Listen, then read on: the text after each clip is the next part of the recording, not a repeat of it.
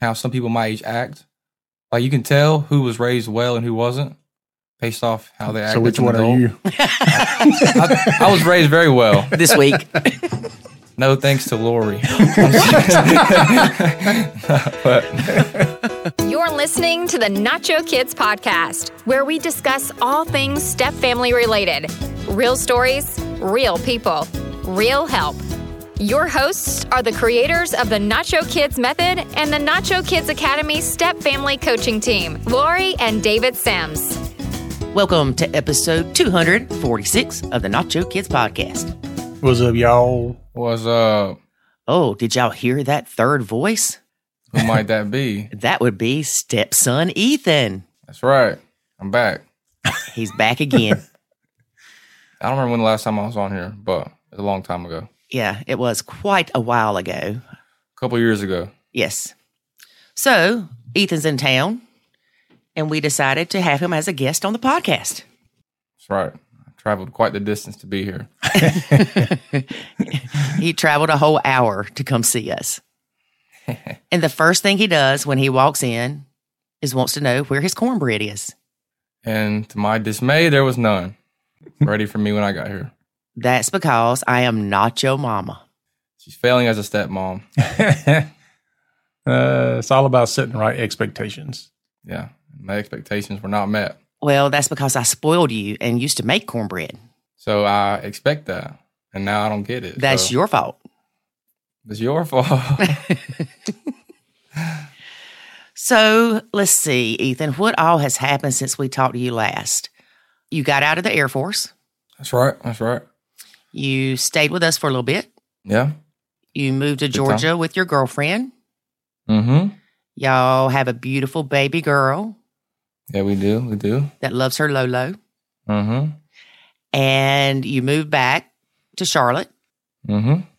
Well, you and your girlfriend broke up, unfortunately. Yeah. Yeah. Yeah. Which, This week, this week. Which, y'all, it broke my freaking heart. I am not kidding. It broke my heart. It's, it's pretty sad times. It did. It's pretty sad. But I was crying and couldn't stop. I mean, it was crazy. Yeah. I, I still don't Yeah. understand part of it. But anyway, Hard hard pill to swallow. Hard pill to swallow. yes, it is because we know the challenges you will more than likely face. Yeah, I already faced some, but you know, life must go on. So let's talk about me as a step grandma Mm-hmm. Okay. That's that's a good topic. because I was talking to Kennedy one day, Jackson's girlfriend, and she said something, and I said, Well, they're not, I'm the step grandma.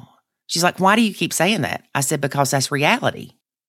I'm the step grandma. I'm not the real grandma. I'm the step grandma. And it bothers her. And Hmm. she doesn't get it. She said, Well, that means that if me and Jackson have a baby, then David will, won't love it as much as his. that's And- right. and David won't want anything to do with it. I'm like, no, no, that's not what that means. Because I love your baby, Ethan. Mm-hmm. I I. I love Avery's baby. I love Branson's baby. I love those babies. But I do have enough wherewithal, if that's the right word, to know that when Jackson has a baby, that it's going to be different. I mean, yeah, because he's he's your biological son. But I think with the whole step grandbaby thing or step grandma, like our children, they don't know that, and they I don't know. Like I know one day they'll know that like you're our stepmom, but they don't. They won't know that you're their step grandma. Like they'll just I think they'll see it as having a bunch of grandmas. You know? Well, you're you're always in their life. Yeah, like So when you came into the uh, Ethan's life when he was what eight, yeah, eight or yeah, somewhere around there. so the grandkids won't know a time when you weren't there. Yeah, so it'll, it'll be different, I think, than it was with us because they'll always have known you for their entire life. So I don't think they'll see it that way. Even though you look at it that way, I don't think to them it'll be the same. Uh, But I think the way you see it is kind of a transference of love that you have for your kid. So the reason why you might view or love your biological grandkid differently than your step grandkids is simply Thank you for saying differently and not more. Yeah, differently. I would have said. more. Um, is because of the trans. I think the transference. In other words, you you love Jackson differently. Therefore, that transference into your own grandkid. I mean, d- will I love Jackson's kid even if it's not with Kennedy? Absolutely, I will. But I love him? I don't even. I won't even say more, less. Doesn't matter. Differently, abs- uh, yeah, I'm sure I will. I I probably will love my own grandkids differently because it's going to depend on the relationship I have with them and how often I'm around them and all kind of other factors that are involved. And a lot of it depends on the relationship you have with the parent of that grandkid. Yeah, Exactly. That's what I'm saying. There's a transference of relationship.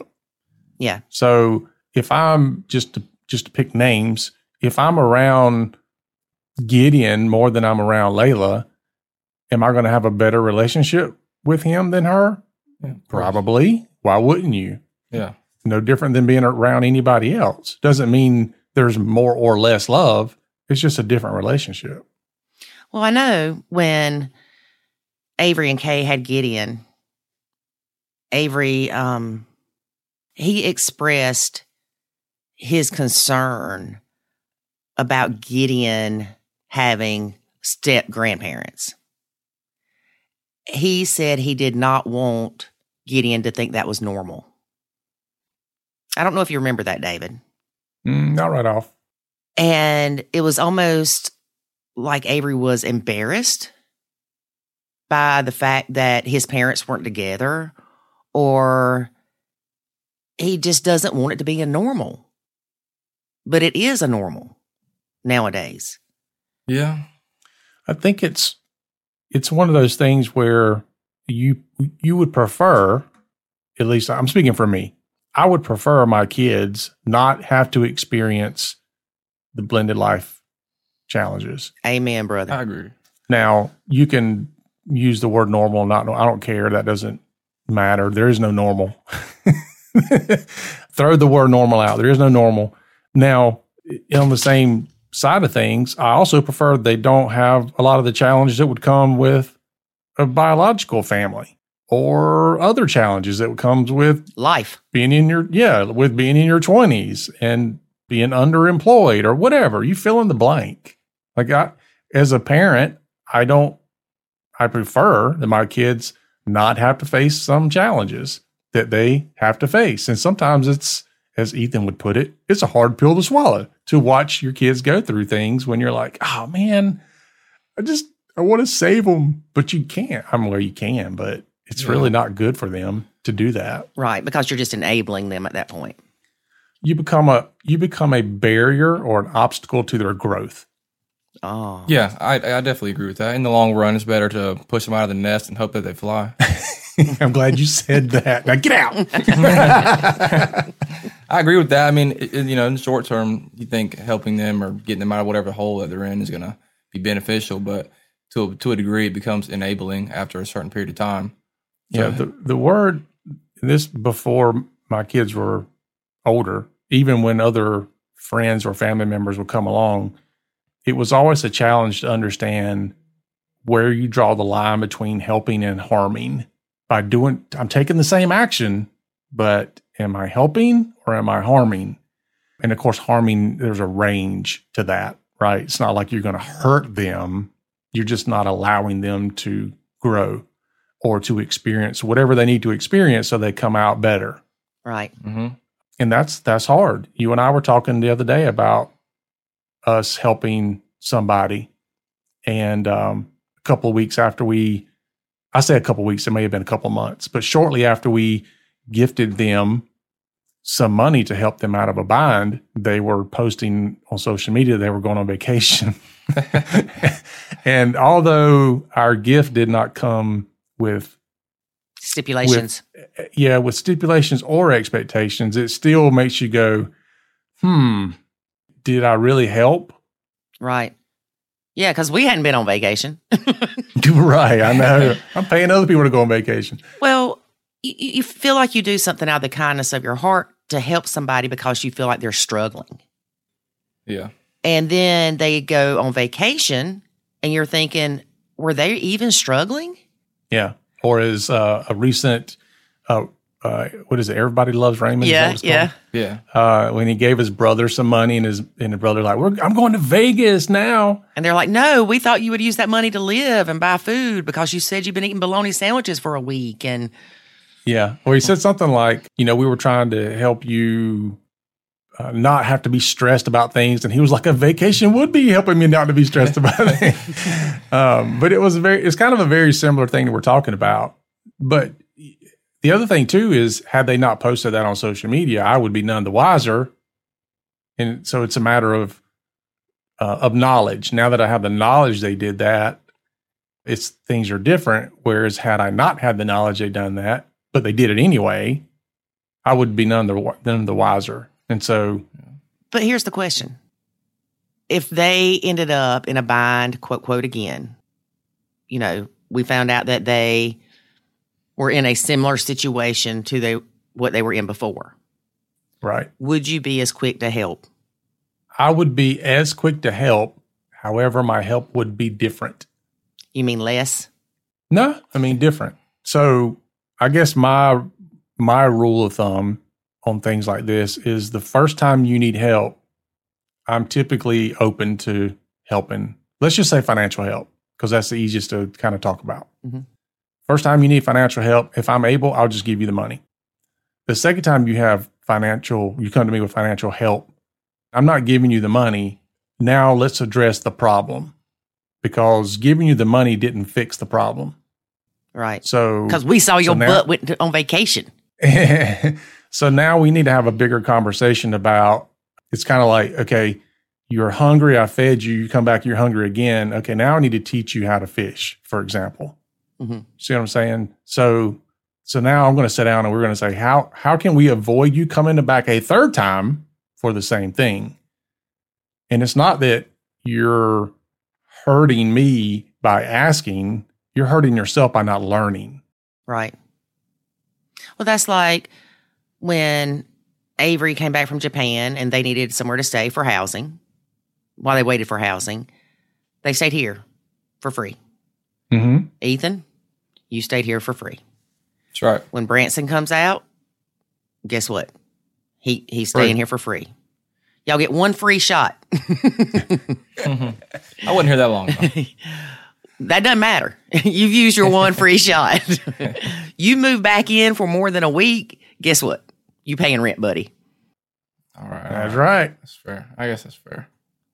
Well, again, it it- it's so hard to explain this to your kids because you look at this as your house, and you should always look at this as your home, somewhere I that was you can. first. That was your first. See, You're not, see, you're not paying rent, Lori. Yeah. Oh, I Lord. was here first. You don't pay rent. yeah. She cost me. What's funny is Avery said the same thing to me when I told him he needed to do something. He's like, "Well, I was here first.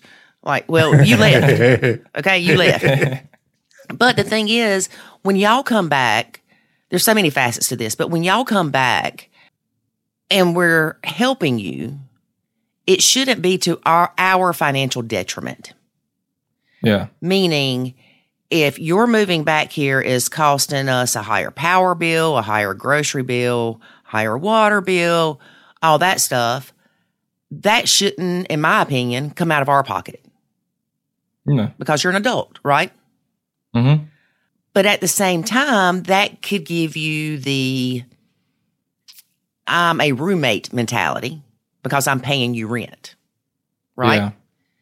But when you come back to your home after you've left, we look at it as you're a guest more so than the kids back home. Yeah. So you come in and you have that mentality of this is my house still. This is still my home. I'm going to leave my dirty clothes here. I'm going to do this. I'm going to leave dirty water bottles upstairs or empty water bottles upstairs. I'm going to not change the sheets when I leave, Ethan. I'm going to do all this stuff because there is that conflict of are you a guest or is it your home?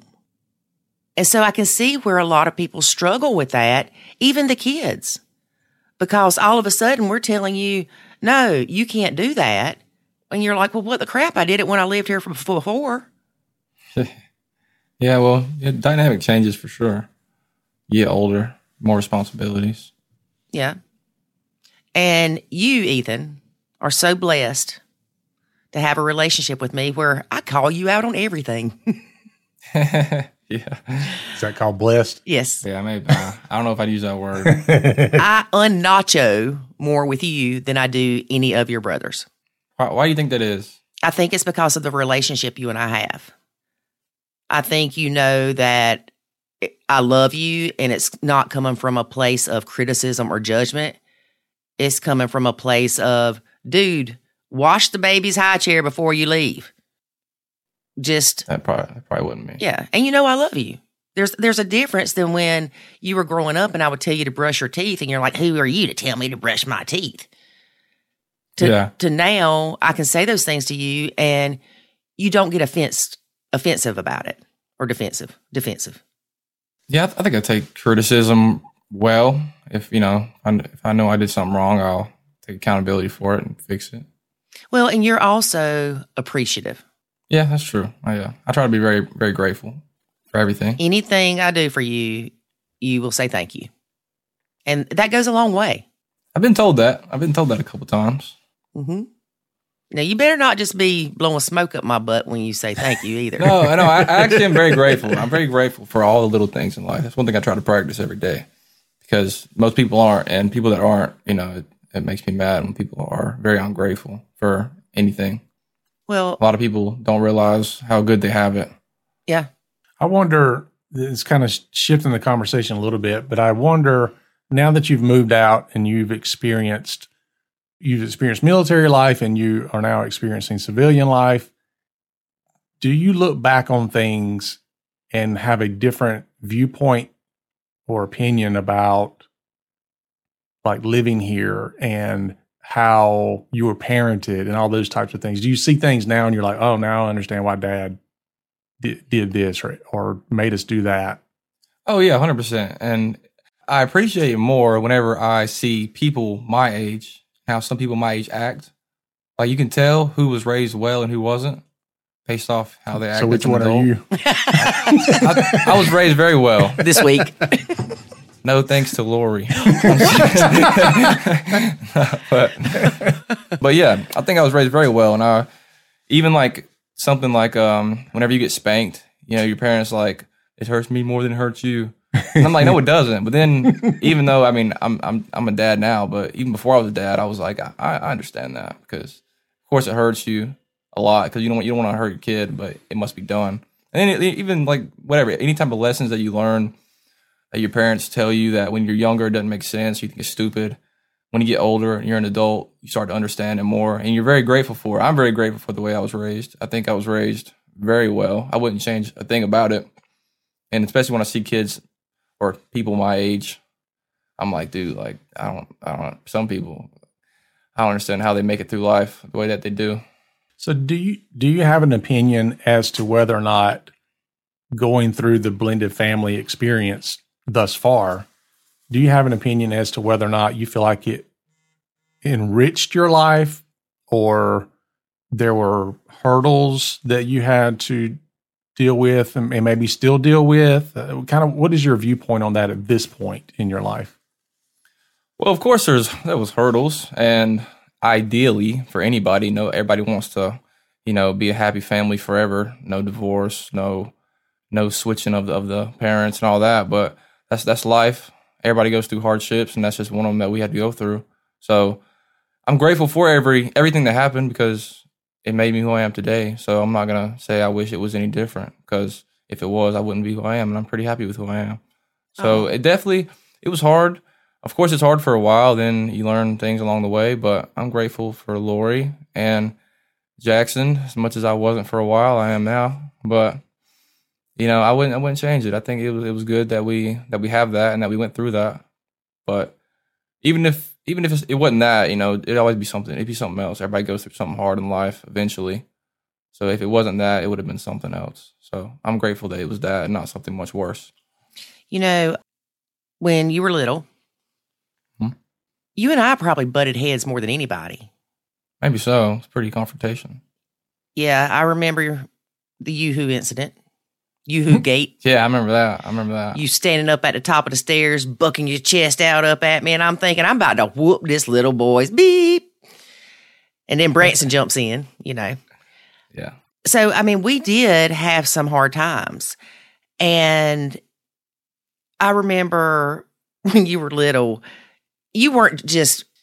Let's see, what word can I use? I don't want to use hellion because you weren't a hellion.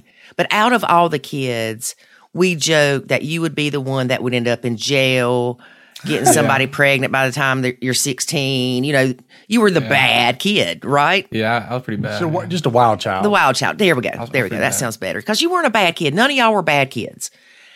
In respect to how we know how some kids are.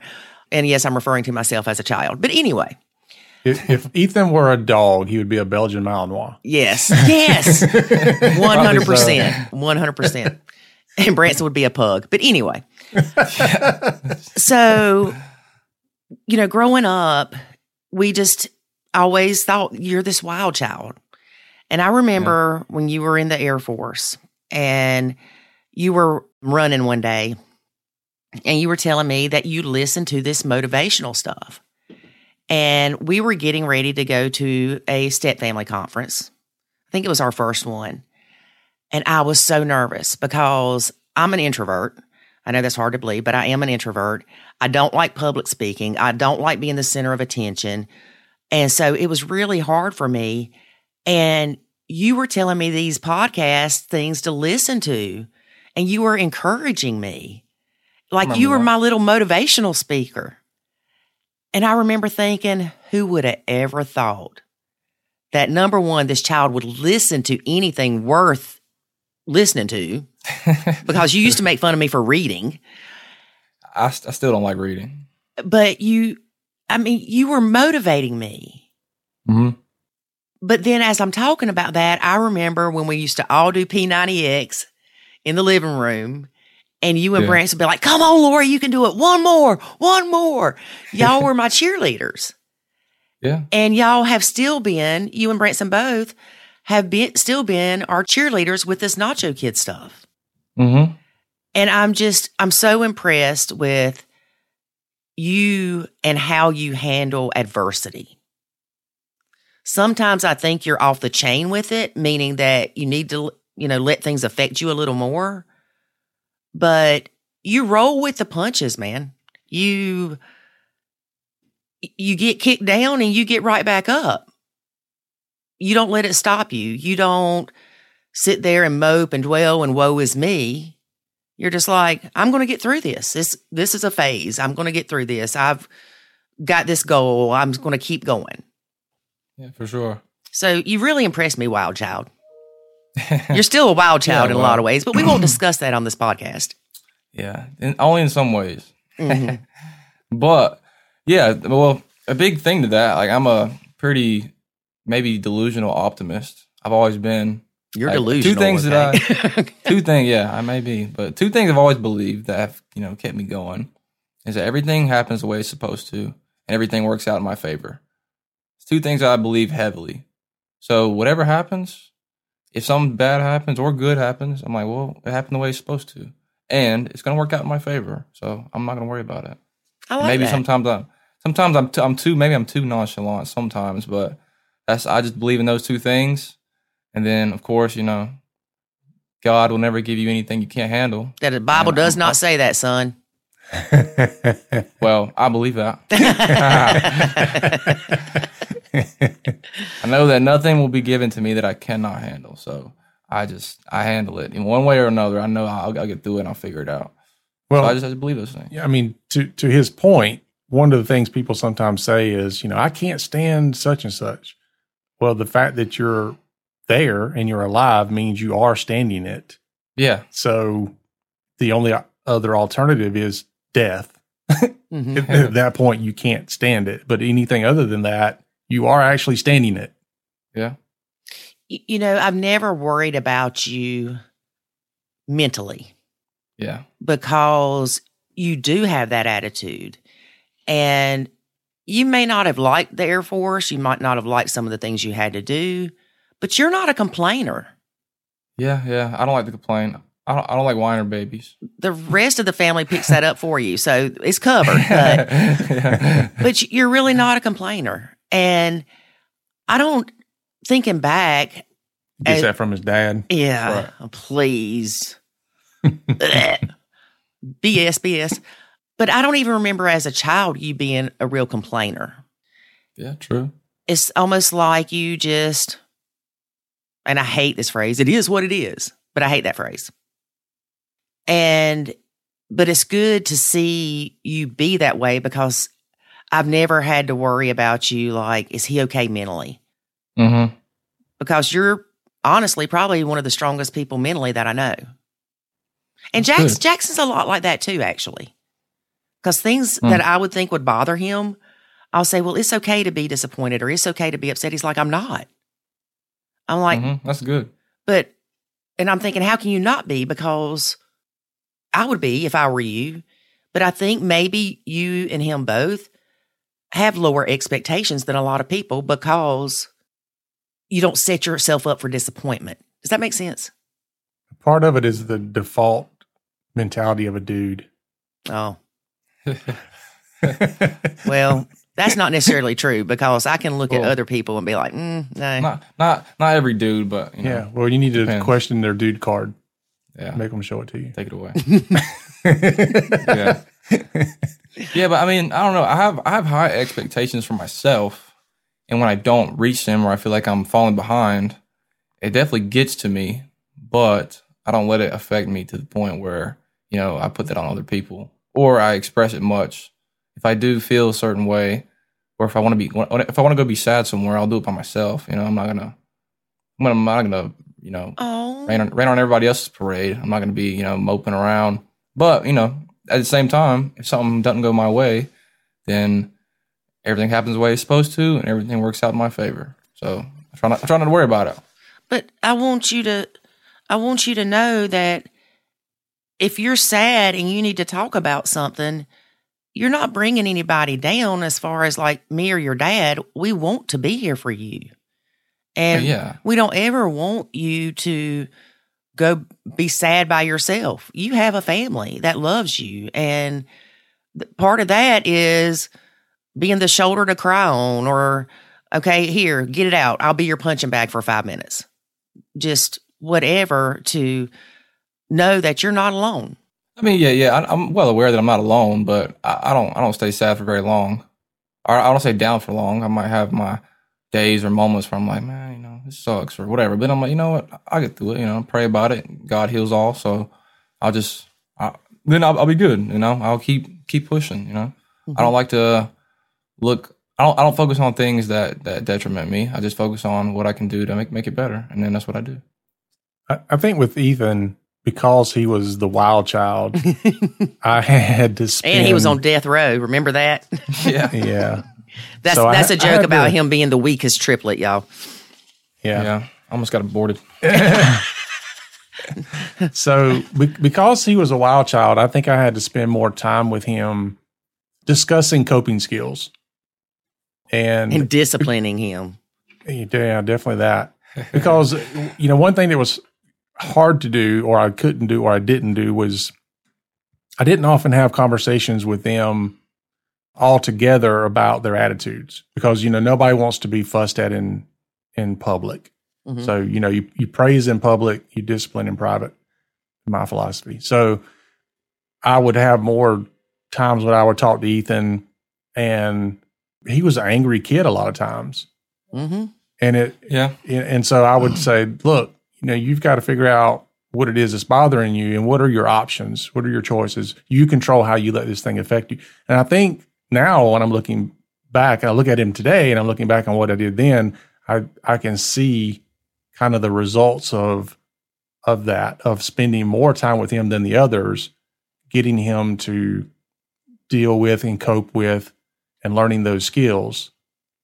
Yeah, Yeah. I can see that.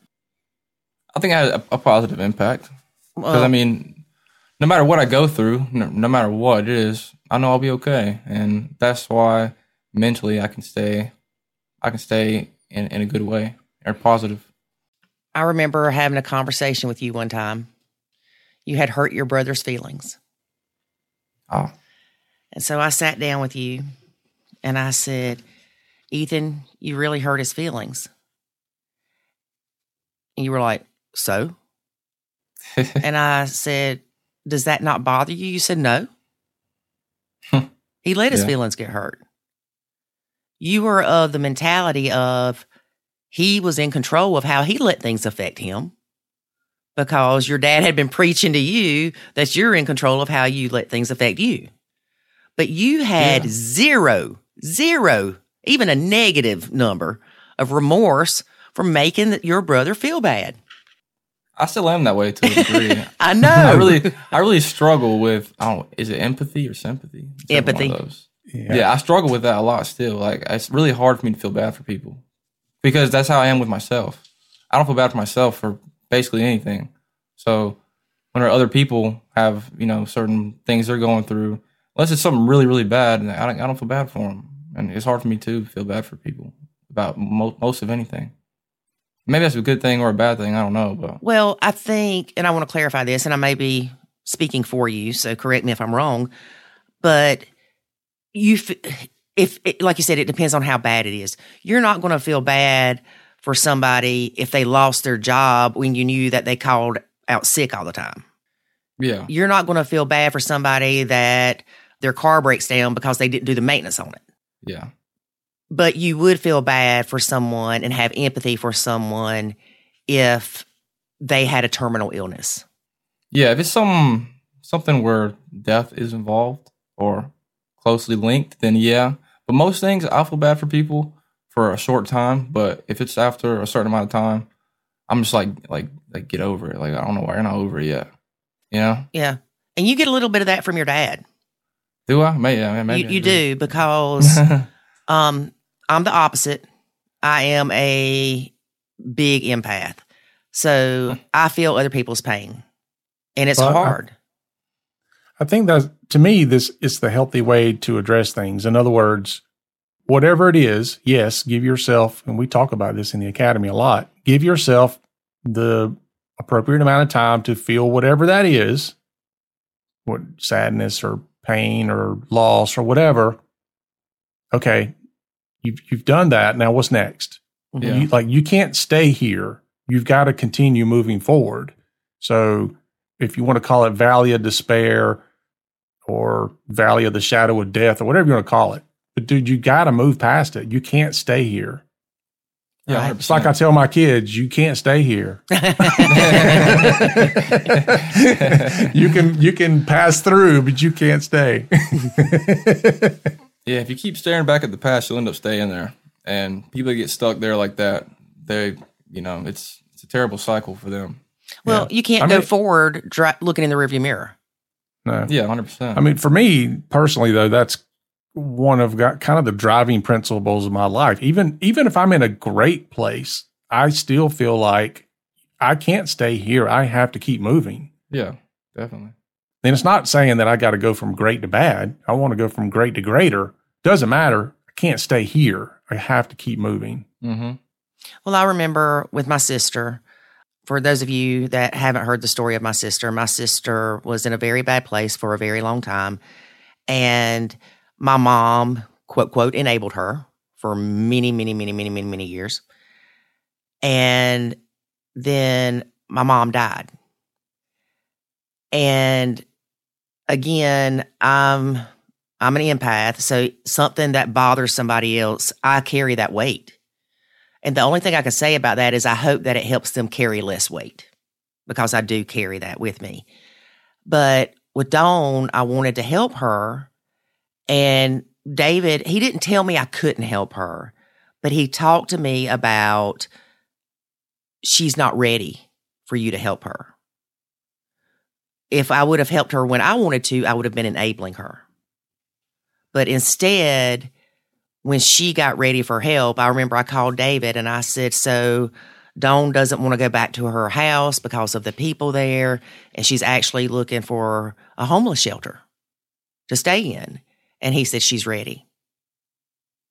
So that's when we helped her. And David stepped up to the plate and helped her as much as he could. And helped me get her moved and everything that he would do. But I remember in the beginning when he was like against kind of me helping her because I wouldn't be helping, I'd be enabling. It bothered me because I'm like, you're just not sympathetic or you just, you're this hard person, but he's not. He's got to see somebody working to help themselves. And that's like in the Nacho Kids Academy. We will tell people to do the work and they don't do it.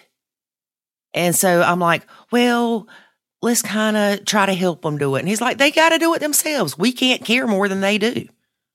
Well, it's I liken it if I'm using a metaphor.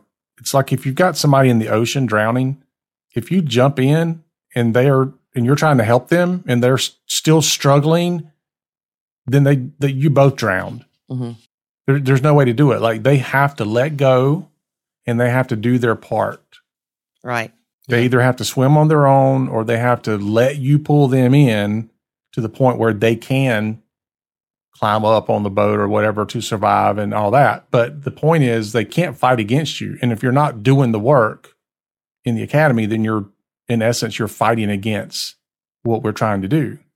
Right. My philosophy in that is that there are so many other people who are doing the work and I will give them everything I can. And if you're not going to be one of those, then when you are one of those, I'm here for you. Until then, you're going to live the same life you've been living. It's like I said last night to somebody you keep doing what you've been doing, you're going to keep getting what you've always got. Well, and Yeah. I have to say that you're even like that with your kids. Oh, absolutely. Yeah. 100%. I can attest to that. I mean, I I think I have I have a, a a love for my kids and even for people that it's a I think it's a kind of a discipline type of love, and I don't mean discipline as being like correctional. It's more of a discipline like I have to see something from you. And if I don't see that, I just don't have the time for it. Nor do I have the patience for it or anything else. But when I do see that, dude, I will give you the shirt off my back. Mm-hmm. I will help you. I'll be there. For, I'll do whatever. And- But until then, mm-mm. no, Whereas I'm like that initially, instinctively. right. And then I realize that they aren't pulling their weight to try to help themselves. And then I feel used. I, th- I think another thing too for me is it's not that I was always this way. I honestly think it was it's a trained, learned behavior because I think over the years I've been maybe I've been more exposed to jumping out there and trying to help people just to have it blow up in your face Mhm. or you're doing all the work and then they don't appreciate any of it and uh, I, you know i did that even in law enforcement i would try to help people. People i had arrested taking them to jail. And i'm like trying to talk them through how to improve their life. And to see that fail so many times because people will fail you often that it just gave me a different i think it gave me a different outlook on when to help people. Not to help people but when to help people. Yeah. Right. So, Ethan, I want to go back to you being a dad now and me being a step grandma. All right. The blend still has challenges because of that. So, you didn't have sweet cheeks on Christmas, Yeah. Yeah. It's unfortunate. and that was sad. Then, when you did get her, you're trying to juggle having family time with us, family time with your mom. And so it's a constant battle to appease everyone, we'll say. Yeah. And it's hard. It's hard on you. Yeah, it is. mo- It definitely makes it more difficult. It's a little bit more weight on my shoulders. Cause I got to go, got to go here, got to go there. Got to try to make my rounds to go see everybody with with Layla. Well, you had to do that before as a child. But the difference is now, instead of the routine you used to have of you would always be here Christmas morning, Yeah, then And, and Christmas night, I think y'all would go to your mom's the next day because we always went to Ronnie's and y'all were with us then. yeah, it'd always be like you know next day or whatever. So there was some consistency there. Well, Mhm. now you can still do those things, but you have to try to tailor it around when you have your baby girl. Yeah, that's true. So if you go see everybody the day after Christmas and you don't have sweet cheeks, then when you do get her a week later, everybody's gonna be like, "Well, you got to come do Christmas with us with Layla."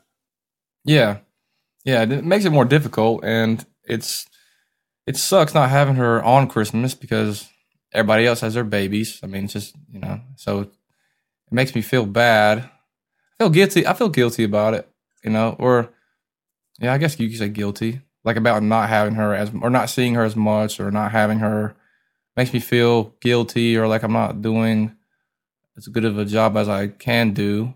But I mean, and also I'm trying to bounce around because I want her to know everybody.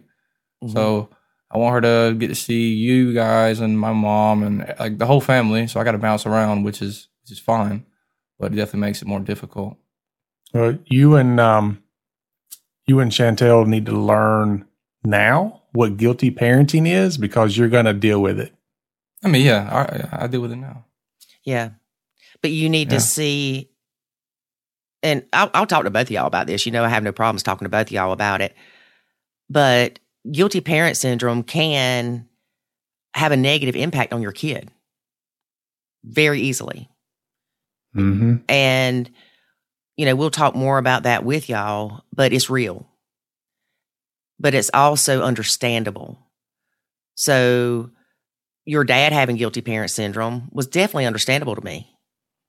Me Yeah. having guilty parent syndrome might not have been as understandable to your dad because I had Jackson more than y'all were here.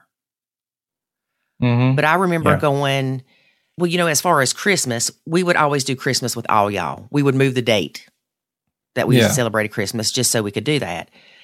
But going to your grandma Vera's house, that was a set date. Yeah, and your dad always had y'all, hmm but I didn't always have Jackson. And that was always so hard on me because I would sit there and see y'all and miss my baby. yeah, and it I hated it. And honestly, it might have been easier on me if your dad didn't have y'all. yeah, probably so. You know, kind of like with you, you're seeing Gideon open presents and Layla's not there, and you're like, oh man. Yeah, definitely makes me feel bad, but you know, it's uh comes with it. So Yeah. I mean, you can't Yeah. control it. What you can control is how you let it affect you. And not that it ever stopped bothering me that Jackson wouldn't be there, but I was able to enjoy the moment.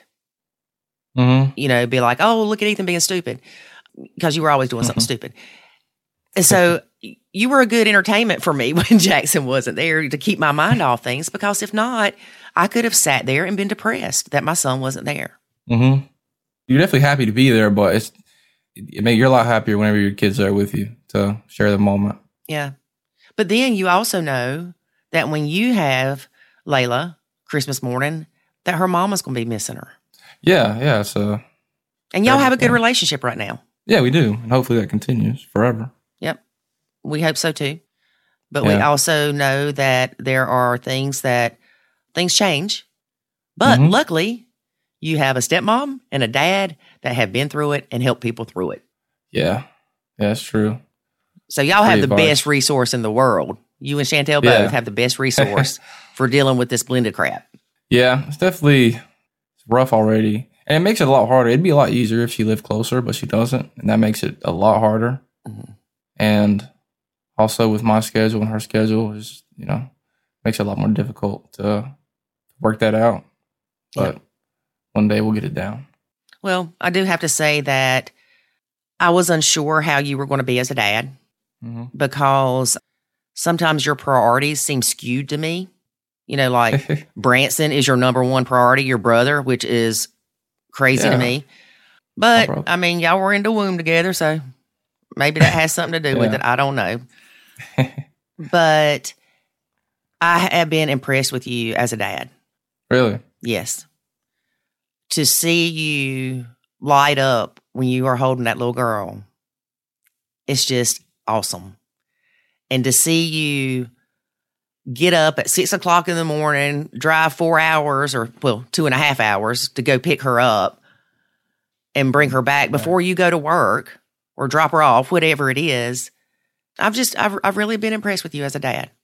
I appreciate that. I um, I don't know if I don't know if everybody knows, but did not expect or plan to have a child at this age, but I did, and for a little while, I was I was I was a little bit bitter about it, and just the circumstances and the, the timing was I was 21 whenever she was pregnant, and then I turned 22, and then we had a baby when I was 22, and I'm 23 now.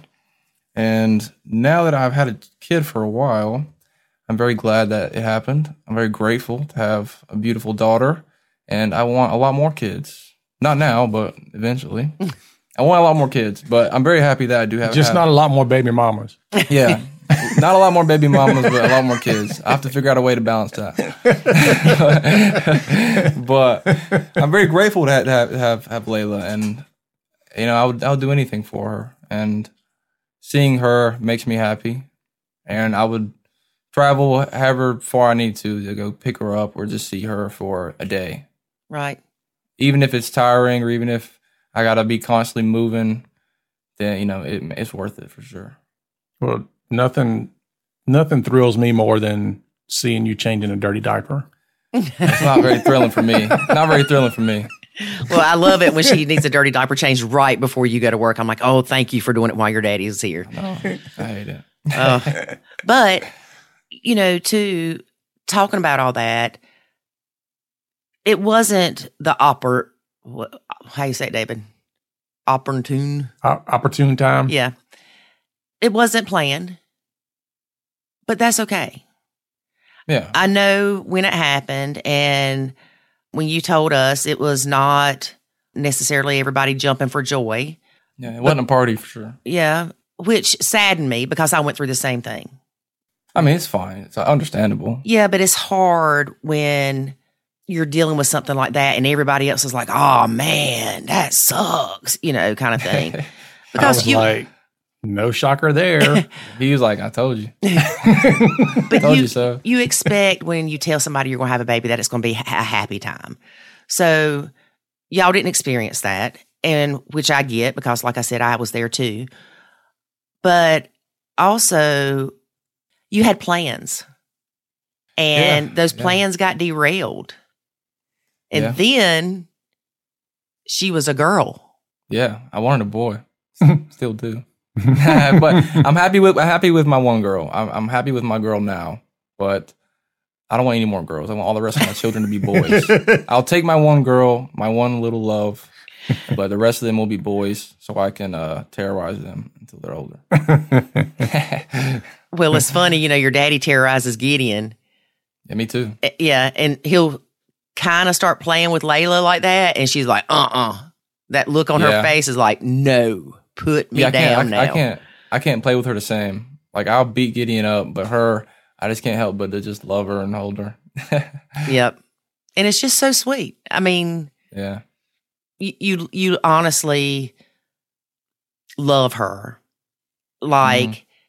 I, I told Branson, I said maybe now since you know Branson had his baby or his girlfriend had his baby, that he would understand why when Jackson told me something and he told me something, why I believe Jackson. Because Yeah, it's your he should. kid, man. Because he was a better liar. Yeah. because it's your Yeah. kid. yeah. And you never want to think that your kid is being dishonest or lying or being deceitful or mani- manipulative or anything like that. But as a step parent, it's easy for us to go, uh huh, Ethan's manipulating you, David. You don't see it. You don't see it because we don't have that. I want to say unconditional love, hmm but that's again, that's kind of hard to say because does my love for you have conditions? Is what it comes down to. And it's, I don't think so, but I'm telling you right now, you ever did anything to hurt my baby, then guess what? Yeah. My love for you is conditional. That's like Yeah, the time I you don't- shot him in the hand. Look, he, he he deserved that. Okay. Why did he deserve to get shot point blank range in the hand with the airsoft gun, Ethan. It wasn't point blank. It was at least ten feet, maybe. Okay. But um, because because that's the game we were playing. No, you And he told me it was because there you go. Yeah, I'll explain. He was wearing like 15 layers of clothes, and I was lighting him up, shooting him, and he just stood there and didn't feel anything. So I thought, you know, I need, he needs to feel something. He needs to feel some type of pain. So I saw his hand there, so I shot it, and then he, he felt a lot of pain, and I felt very happy, and satisfied. Yeah. And see, that was hard for me. Not in the moment because I didn't know you did it on purpose. Oh, 100. percent My aim is too good. But then when I found out you did it on purpose, I'm like, you intentionally hurt my child. And the reason he had 15 layers of clothes on is because you are evil towards your stepbrother. And y'all were five years older than my sweet baby. He was only five. You gotta learn the hard way. Well, he learned, but boy, Yeah. it was kind of hard for me to look past that with you. But at the same time, we talk about this in the academy that when I would step in, or your dad would step in and keep you from fighting with Jackson, it created a separation with y'all because it was your dad mm-hmm. saying, "Don't just leave him alone, just leave him alone," and you always got in trouble. Yeah. So by me letting Jackson quote quote fight his own battles with y'all, it allowed y'all to create a better relationship and have that sibling type bond. Yeah, yeah. Jackson was a whiner baby for a while. He was not a whiner baby. If we ever touched him, he would just cry and we get in trouble. That's not Then- true. perspective, perspective. Your perspective is skewed. But yeah, that, that yeah that changed eventually though. He became cool after a certain amount of time. Yeah. Well, there was, I think there was a different level of acceptance when things would happen. For example, my kids would be hitting on each other, and I would let them go to the point where somebody was either screaming or, you know, it just got too Out of control. violent. Yeah, it was like, okay. We're not we're not punching each other in the face. That's you know that's too far. We did that a lot. Um, did that a lot. and I recall at least one time where Lori's like, "You need to go up there. They're beating the crap out of each other." and uh, you know, that's when I stepped in. But other than that, I'm like, dude, y'all gonna you're gonna be boys. You're gonna act that way. I'm okay with it to a certain point. But when Jackson was involved, I was not okay with it very much at all. Mostly because you weren't okay with it No. and you're going to jump in there and you're going to say something or do something or whatever. And it ended up being a fight between me and you mm-hmm. because of it. So that's, what I think for me, that was my motivation. Like, I want to avoid a problem in my relationship with Lori. Therefore, leave Jackson alone. Right. Whereas I wanted to protect my baby because y'all were like a little gang running around, yeah, maybe a little bit. traumatizing my child. But I am glad that you and Jackson have a relationship now. yeah, yeah. I love Jackson now. I know, Yeah, and it makes me Jackson's happy. cool now. Yeah. I don't. I don't know when. I don't know when that shifted, but whenever we got a little bit older, we, we all started to like Jackson.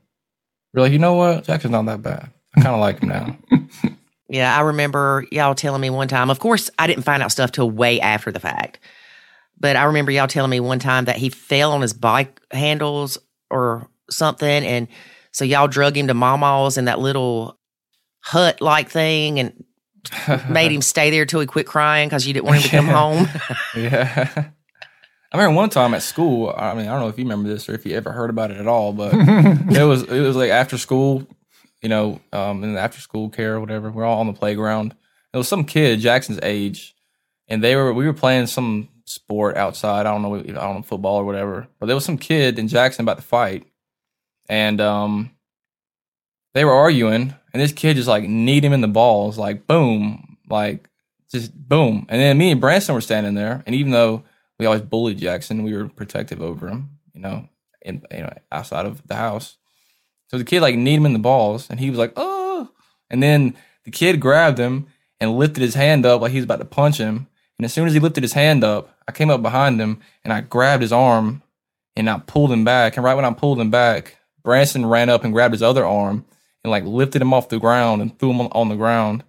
And me and Branson both were about, we're about to beat this kid up. He's like, he was Jackson's age. So he's like five years younger than us. we were about to beat him up. Then, then, then, then the teacher came.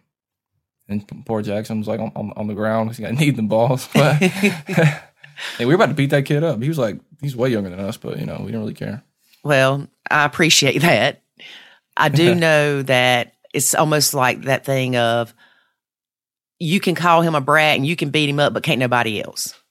Yeah, yeah, yeah. Yeah. Of course. That's like when we went to the Whitewater Rafting Center and did the rope ropes course. Mm-hmm. And Jackson was in front of Branson, and Branson got off, and he's like, "I was a nervous wreck. I was afraid he was going to fall and he was going to get hurt." And I was like, "He loves Yeah. my baby." Yeah. Yeah, yeah, yeah. There definitely was that. Even though we bullied him and all that, there definitely was that love there. you wasn't going to let anybody else do it. That's right. That's right. 100%. So, what advice would you give our listeners if they have a child, a bio kid, and they have a step kid that just can't seem to get along? Because you were there. Yeah, I was there for sure. What advice would you give them about how to handle that? Well, I think you need to figure out why they don't get along. And if you can't seem to, because I can only speak from my experience. And with our experience with Jackson, you know, we just, I don't know, we just, we just didn't like him. We felt like he lied all the time. He was too soft or he, he didn't play like, like how we did. I mean, he was a lot younger as well, but, you know, And an only child. and the only child. So, like, he wasn't like us or he wasn't, you know, It was it was a sleepy song. Admit it. Yeah, that was kind of annoying, but it was weird to say the least. But like, we couldn't play with him like we played with each other because we played rough. Because Dad played rough with us, and And Jackson wanted to play with y'all so bad. Yeah, he Yeah. did. And he's always always referred to y'all as the brothers. yeah, I wonder if you looked at Jackson as being, you know, Lori's son. So whatever relationship you had with Lori, like when you were mad at Lori or you didn't like her or you did wanted her to be gone, whatever, that you looked at Jackson through that lens. yeah, well, yeah, a little bit. Yeah, we were bitter towards Lori, and then also bitter toward Jackson as an extension of that. But I do think though, like the more unsupervised time we spent with Jackson, like the, I think the better we got along. Like I think you know you you you bond with people more when you go through something together. And even though like because whenever you know we can't ever do anything with Jackson because we didn't want to hurt him or we didn't want him to cry or go tell Lori and then we get in trouble. But then whenever we were by ourselves and there was nobody there, you know, if something happened, we could just be like, "Look, dude, calm down. Like it's okay. Don't worry." You know. I think the more time we spend together unsupervised and not have to worry about any external people being involved, like the more we bonded in a sense. Right. Because Yeah. when I jumped in, it messed things up. Yeah. Yeah. And it was hard for me not to jump in. Yeah. So maybe more a long time, but also, I mean, it depends on if it's a boy or girl or in the age gap. I mean, there's probably there's a lot of factors that play into why they might not be getting along. But Well, I think a lot of it is letting those relationships form naturally.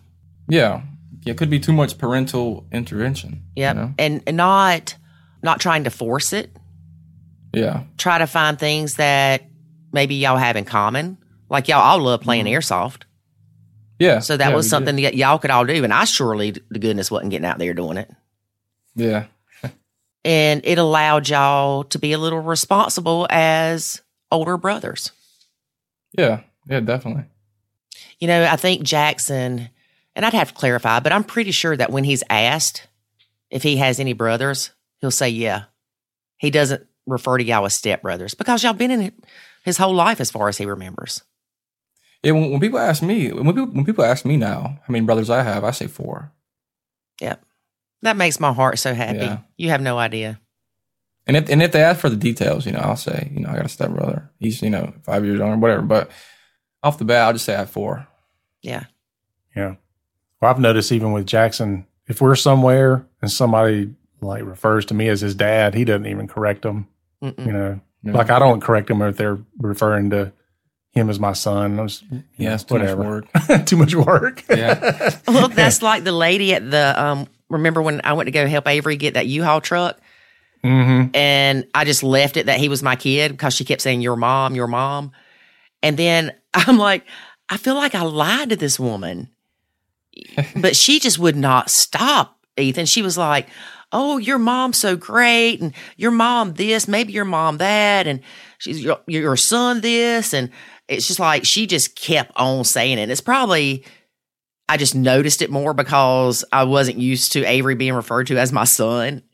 But Yeah. every Yeah. time she'd say your mom or your son, me and Avery would look at each other like, mm, no, not my mom, not my son. Uh, yeah. Of all people, I'm surprised Avery didn't say something. Yeah. No, he's he's the one that would. He'd be like, "That's not my mom." Yeah. Because, with you know, lady? Yeah. even when I hold Layla, Avery will say, give her here. You're not blood. Yeah. yeah. Avery likes pushing buttons like your dad. Mhm. Yeah. He yeah, he does do that for sure. No Yeah. filter. But I know when, I will say this, I know when you and Chant- Chantel broke up, Kay and Avery were here. And I mean, y'all, I was, I was, I was a hot mess. I could not quit crying. And then I'd go to the laundry room and see little Sweet Cheeks bathing suit and I just cry more. And Avery said, You do have another grandkid. That is the first time that he did not put step anywhere in there or act like I was any different than anybody else. Maybe you need to cry in front of Avery a little more. Maybe. Maybe that's what more it is. vulnerable. Maybe he's got a sensitive side we don't know about. Maybe so. Maybe. All right, yeah, David. but I mean, oh, go ahead. oh, I'll, I'll, I'll go ahead. Go ahead. No, go ahead. Oh, I was gonna say, yeah. I mean, that was uh, you know, that was a rough time, but I think we've managed to to, to work it out pretty well, but still spending a decent amount of time with Layla. I think- still I want think y'all back just- together, but you know, Maybe one day, maybe one day. never know. Stranger things have Yeah, you happened, huh? Indeed, indeed they have. Yep. if there's one thing to take out of today's conversation is that the whole blended family thing doesn't stop when they turn 18. That's right. The challenges are different, but they are not gone. It's like anything in life. Mhm. You go through different phases of life, and some have different challenges than others. But if you're in a blended family, your blended family challenges will always be there. They'll just be different.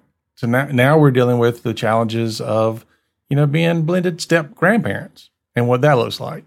And how are we going to have to potentially coach our own kids on how to navigate some of these things? And so it's just it's just a lot there. So when when step parents particularly look at kids and they go, when they turn 18 and all this is going to be over, I'm like, no, Yeah, they got a clock on their phone, a countdown. yeah, no. I mean, we have people join the academy that their stepkids are in their late 20s, 30s, sometimes 40s even. Mm-hmm. The stepkids are. You know, and I'm not trying to cause people to go into a panic mode and like this is never going to end. But if you learn how to navigate it and you learn how to successfully work on, with it and work on it, it doesn't become something you dread. Yeah. Yeah, I will say from a step kid perspective, it gets better and it gets easier from a stepkid's perspective. And I will say that from where we were to where we are now, we've come a long way. I agree. We have very long way. Yep. And I am thankful to be your stepmother. I'm thankful to be your stepson, even though Even though even though you did not make my cornbread. I will let it slide just this once. You remember that time you wrote it on an index card? Yeah. You put, you know what to do in front of a Yeah. Jiffy cornbread box on the stove. And I put that in my Facebook group and people went crazy. How dare he? I mean, it was, but what was so funny is when I saw it, I just laughed because you and I have always had this picking kind of relationship. Well, once we could get along. And Yeah. so, I mean, these people were going crazy about it. And I just Wow. laughed because I'm like, yeah, I, if you would have done that when we were in a bad spot, I probably would have had the same reaction. Yeah. Well, when when you don't have context, because that's what you did, you posted something without context. people look at it through the lens of whatever they're going through Mhm. Yeah. and they and they put they apply whatever context they want to to that yeah. Yeah. and I so that's that's how they're responding Yeah. I, I don't think it's very controversial. I think basic instructions. Yeah. Mhm. But Yeah. Well, I, I do think, I, I know we need to wrap up, so this is the last thing I'll say, but I do think that because of our struggles, we have a deeper bond and different and deeper relationship. I know I do with Lori. I have a different respect for her than I would had I had we not gone through these things. Mm. So I can now look back, not that I ever want to go through it again, but I can certainly look back and I appreciate it. yeah, definitely. I agree with that. So, all you listeners, if you are struggling in your blend, there's hope. You're not alone. There is hope. We've got the Nacho Kids Academy. And, you know, we are living proof that you can go from you hoot gate to happiness. That is true. there is light at the end of, of the tunnel. And it's not an Gotta there. oncoming train. That's right. Just True takes a little bit of cornbread. All right. So, I guess I need to go make Ethan some cornbread for being a guest on our podcast. That's right. That's right. Yeah.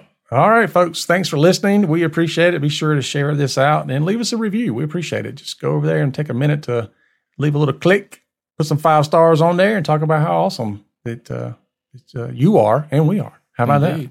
And how you're doing awesome, the work. Yeah. How awesome Ethan is. That's Yeah. right. That's right. Leave a review. Five stars. That's right. Ethan, have you left a review? I have not. Ah. Because, be, because I have not gotten my cornbread yet. Until then, no review from me. But all the listeners out there, leave a good review. And maybe one day you will get cornbread as well. we'll send you a box of cornbread. Yeah. A box of Jiffy cornbread. Yeah. All right. Uh, remember, life is good. when you nacho. Thanks for listening to this episode of the Nacho Kids Podcast. Find us online at nachokids.com. Until next time, remember, life is good when you nacho.